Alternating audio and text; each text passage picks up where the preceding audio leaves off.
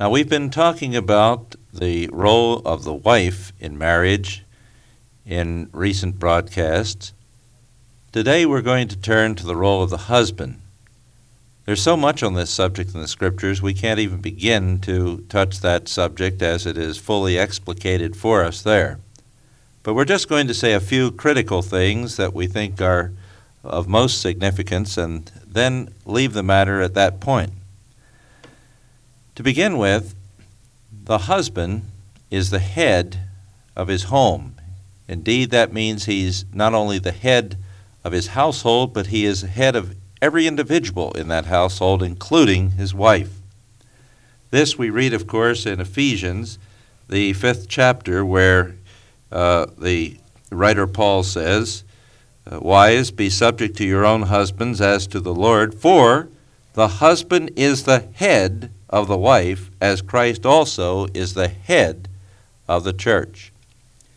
We've commented on that headship already. We've tried to make it clear that this is something that a wife ought to be excited about, that God has required her husband to be her head.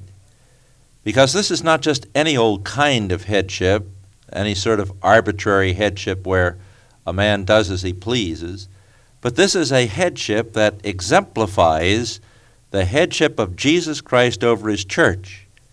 And we've pointed out, too, that in the first chapter of this book, in the last verse or two, uh, Paul makes it clear uh, what Christ's headship over the world is like.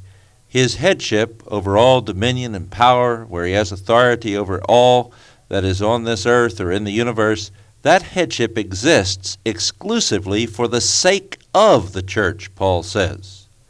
And that's the kind of headship that Jesus Christ has. He exercises headship over his home for the sake of his wife under God. That means that he can never forget her in decisions.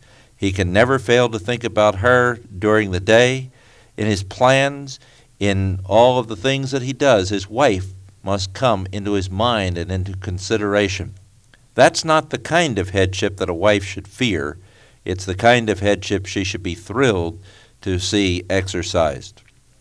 However, the trouble is that most men don't exercise biblical headship.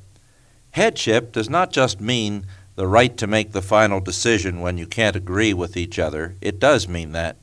But it means responsibility to God for your family. That's what it means, men. And you know, there are so few men. I think probably one of the largest problems we have in the Church of Christ today is that there are so few Christian men who assume that kind of responsible leadership or headship over their homes.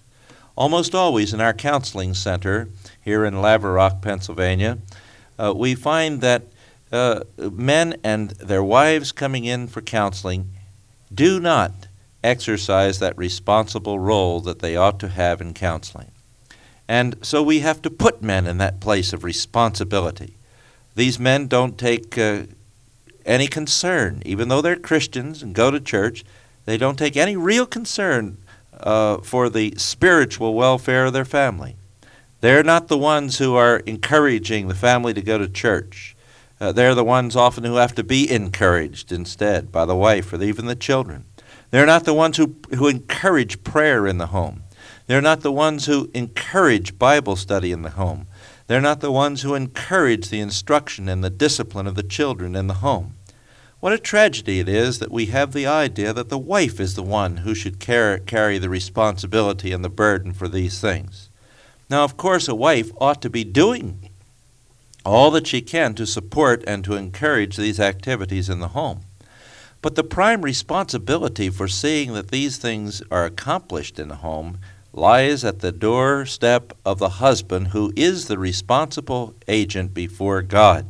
He's the one who someday is going to have to stand before God and say, Yes, this was my home, and this is what I did do, or this is what I did not do in it.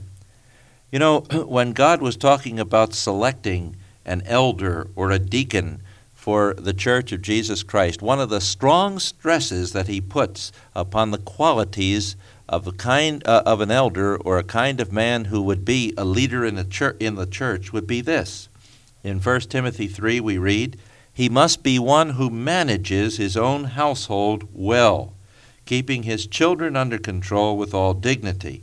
For if a man does not know how to manage his own household, how will he take care of the church of God?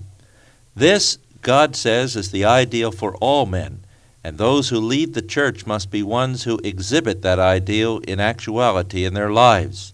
But all Christians, all Christian men, have the job of leading their own home well, of managing that household, which includes their wives and their children and any others who live there.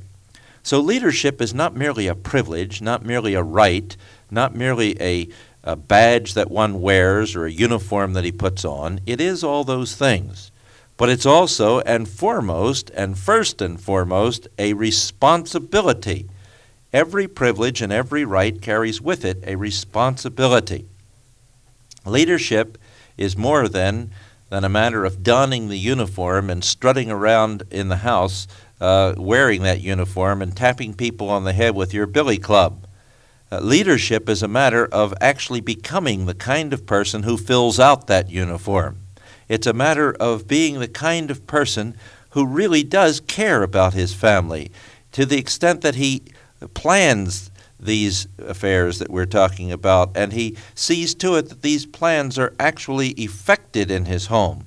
He takes the time that he would take in his business to plan his affairs at home.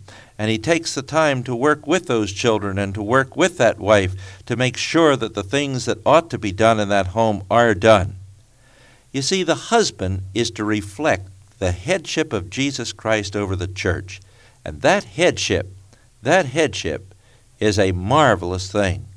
The husband has a very difficult job, whereas the church is the model for the wife in submission to Jesus Christ as she submits to her husband. So the model for the husband is the leadership of Jesus Christ and his headship over the church. So the husband has a really very difficult job to reflect Jesus Christ. But I do want to say that I believe that if more husbands were to undertake this job faithfully and prayerfully, there would be more change in the situation in homes than anything else could bring about. If husbands were to become concerned about their role in their home and really do something about that role, more could be brought to pass that would be valuable and that would be enduring, not only in homes but in the whole Church of Jesus Christ, than almost anything else that I can think of. Our greatest need today is lack, a lack of uh, male leadership, first in the home and then exhibited in the church. You're not going to get it in the church, you're not going to get it anywhere else if it doesn't begin at home. So, husbands, this leadership is vital for you and for your home. We'll be talking more about it on the next broadcast. But leadership, right now, is what we want to think about the leadership of a husband over his family. Prayerfully talk to God about your place and your need to exercise the responsibilities of leadership, your need to be concerned, your need to plan, your need to really uh, take charge of that family for Jesus Christ's sake.